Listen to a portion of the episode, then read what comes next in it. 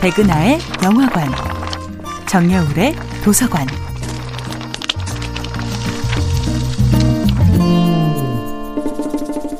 안녕하세요. 여러분과 아름답고 풍요로운 책 이야기를 나누고 있는 작가 정여울입니다. 이번 주에 만나보고 있는 작품은 그리스 신화의 데메테르와 페르세폰의 이야기입니다.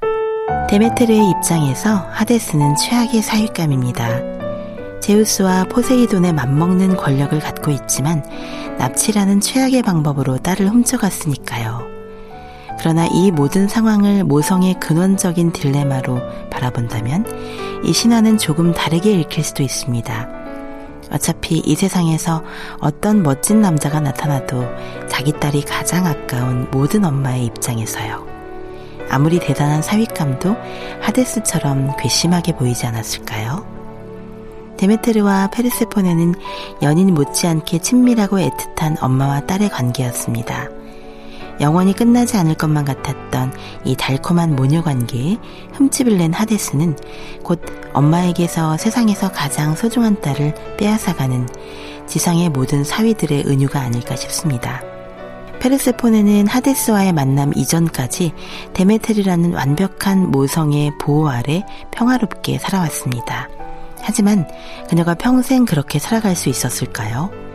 페르세포네는 평생 엄마의 보호망을 뚫고 나가지 못하는 과잉보호의 희생양일 수도 있었습니다.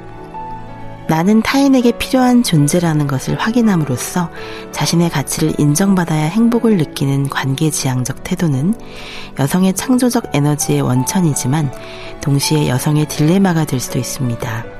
두 사람은 모녀 관계를 제외한 다른 모든 관계의 부재로 인해 서로만을 바라보며 삽니다.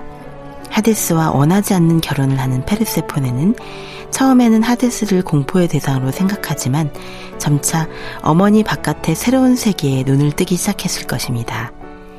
이 이야기 속에 페르세포네의 목소리가 너무 작은 것이 아쉽습니다. 데메테르도 하데스도 모두 페르세포네를 자기 곁에 두려고만 합니다. 특히 어린 소녀 페르세포네를 납치하여 아내로 만든 하데스의 폭력은 그 어떤 사유로도 정당화될 수 없죠. 하지만 페르세포네는 하데스의 아내도 아니고 데메테르의 딸도 아닌 제3의 자리가 필요했던 것이 아닐까요?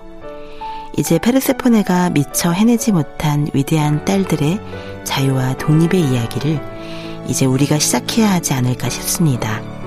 정야울의 도서관이었습니다.